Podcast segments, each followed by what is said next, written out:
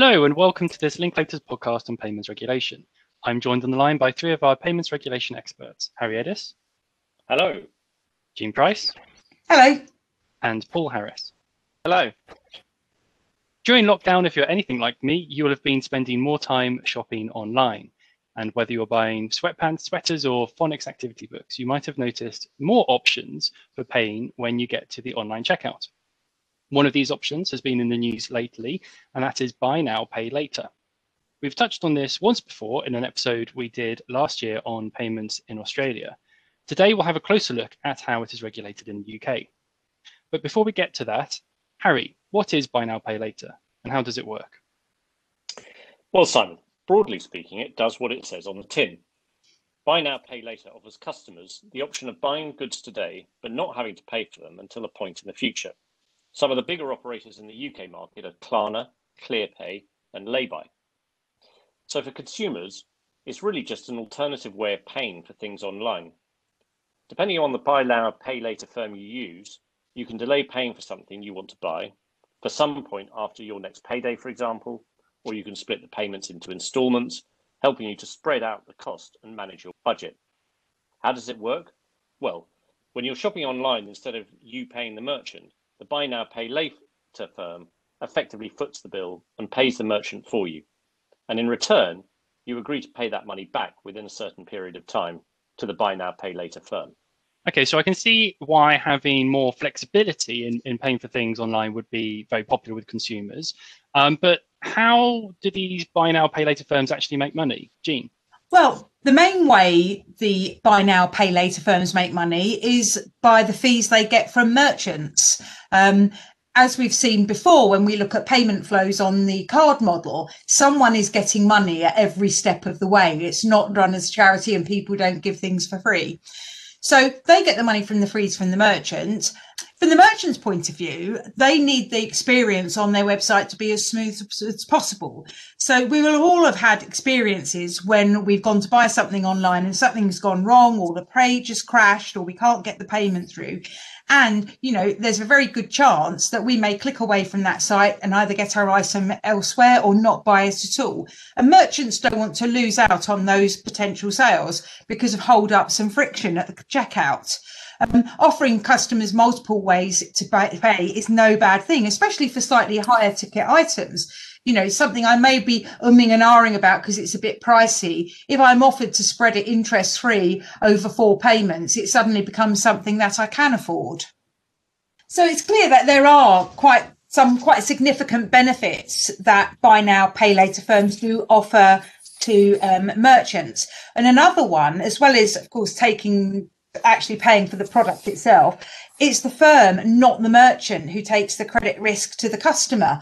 The, the merchant is guaranteed payment and it is then for the buy now pay later firm to collect payment from its customer. So in return for those benefits the buy now pay later phase charge merchants a fee. So it may look on first glance as though the merchant loses out um, but that isn't necessarily the case. So, say for example, you want to buy um, Paul for his birthday a Watford football shirt. Other football club shirts are available. Um, and that's going to set you back £50 in the Watford shop. Um, so I'm going to go in and I'm going to spread the cost and I'm going to buy via buy now, pay later. Well, of course, the Watford shop won't get £50. Um, what they'll instead receive instead is slightly less once um, the fees have been accounted for. But if you think about that, that's true for anything that you pay for on card or generally through credit, because there are interchange fees, merchant fees, platform fees. There are all sorts of things that come off what you, the cash price you would pay for your goods.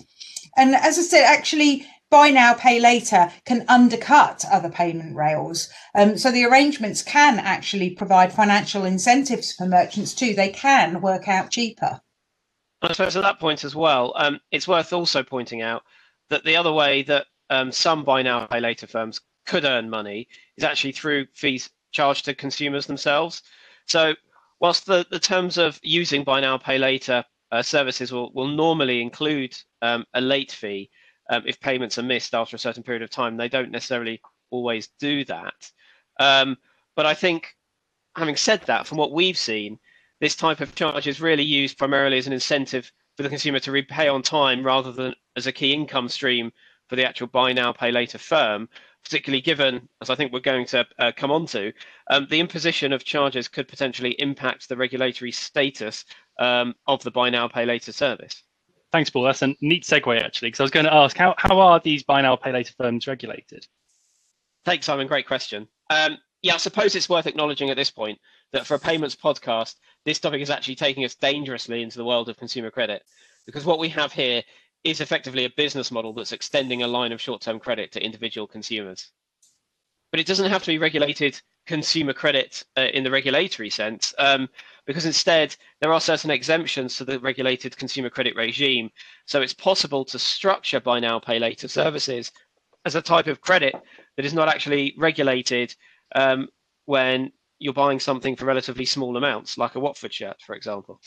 Specifically, um, there are kind of two ways um, or two con- key considerations that you need to factor in if you want to structure it outside of um, regulated consumer credit.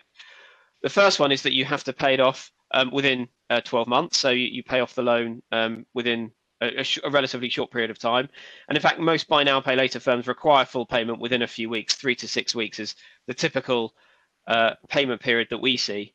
Um, and then secondly, the credit itself must be interest free. So as a customer, if you buy you know that Watford 50 pounds or that lockdown rowing machine for 100 pounds that you've left in the corner um, you should only ever need to pay that 50 pounds or that 100 pounds. You wouldn't ever pay additional interest charges um, on top of that.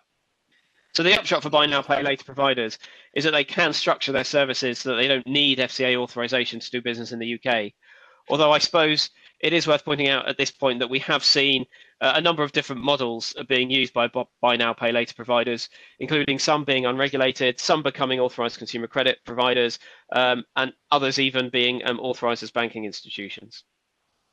And I suppose that brings us on to the fact that you can end up with a fair bit of credit without being regulated. Um, so anyone who's trying to do buy now, um, pay later will have to pass certain credit checks, but there are two very different regimes, if you like. If you're not regulated, you're going to be most interested in whether um, the person who's applying for it will be able to pay you back. Have they got a good credit record? Um, is there anything indicative of them being overstretched, which might um, you know, mean you don't get your money back. If you contrast that, on the other hand, with the affordability requirements under the um, consumer credit sourcebook rules, those are quite draconian in many ways.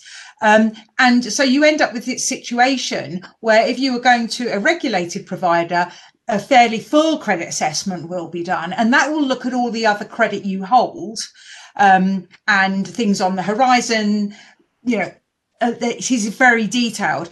On, on the other hand, if you are going to an unregulated one, it could be much lighter touch. And who's to say that I don't have a sort of uh, a lot, uh, an impulse driven spending spree afternoon and rack up, you know, easily 40 transactions with buy now, pay later none of those will have gone through the same um, rigor as it would do if I was dealing with a, a regulated firm who might um, just see that I've got a bit out of control there. So you can see that looking at the bigger picture, policymakers are, are concerned that this type of lending um, is ballooning. Because if you have a lot of unregulated credit sitting, you know, on your account, those won't be necessarily be picked up by credit checks, and therefore lenders won't be able to take it into account either.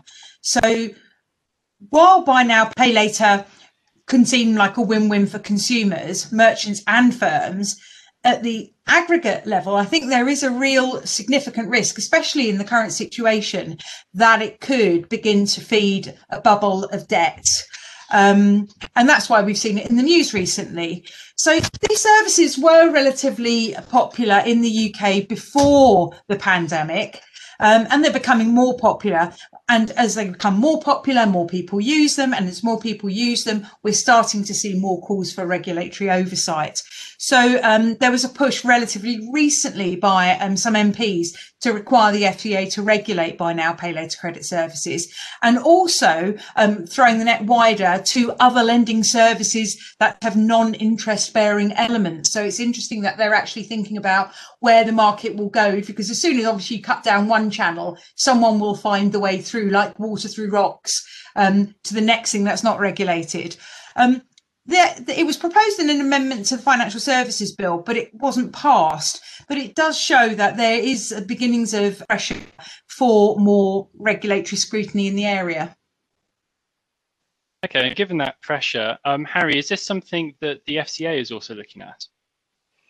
Uh, in short, yes. Um, uh, Chris Woolard, who is a former FCA board member, was asked to lead a review into change and innovation in the unsecured credit market.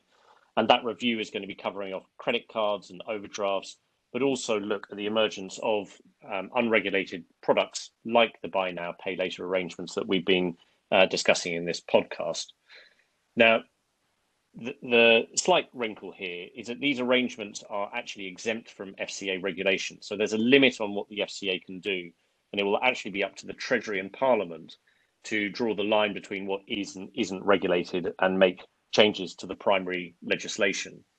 But the Woolard Review will make recommendations, and those could include recommending changes to legislation. And we've heard government ministers say that they intend to take swift and proportionate action following the conclusion of the review. So we'll need to wait and see what the review actually says. But given some of the, the public noise that Jean has been referring to, I'd be very surprised if there wasn't some proposals in those uh, Woolard recommendations to bring some of these providers, some of the buy now, pay later um, activities into the scope of regulation by limiting the exemptions that they're currently uh, relying on. Now, what does that mean for the industry?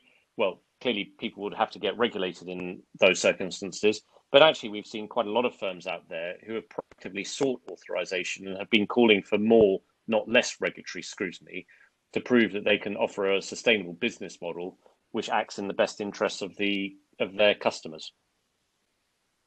Thanks, Harry. And maybe Paul, a final word from you. Uh, why is this um, all of interest to the, the payment sector?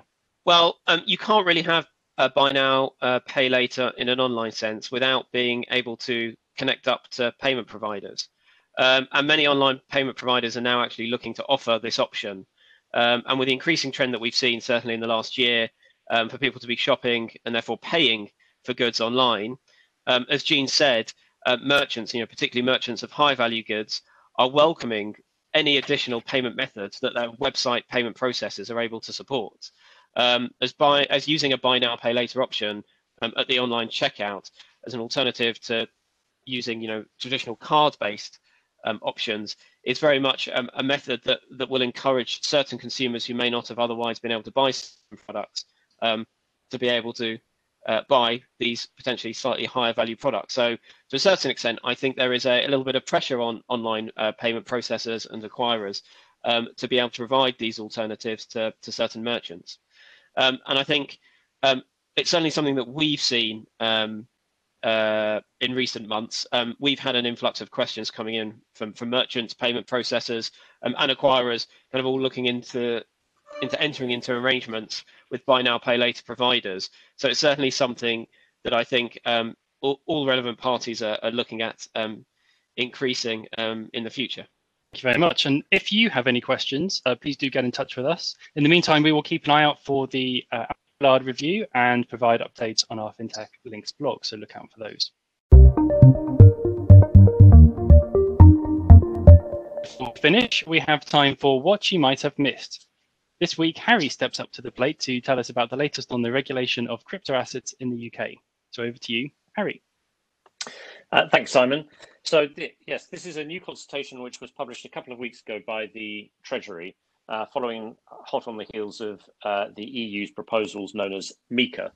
And the Treasury is consulting on its plans to regulate more types of crypto asset.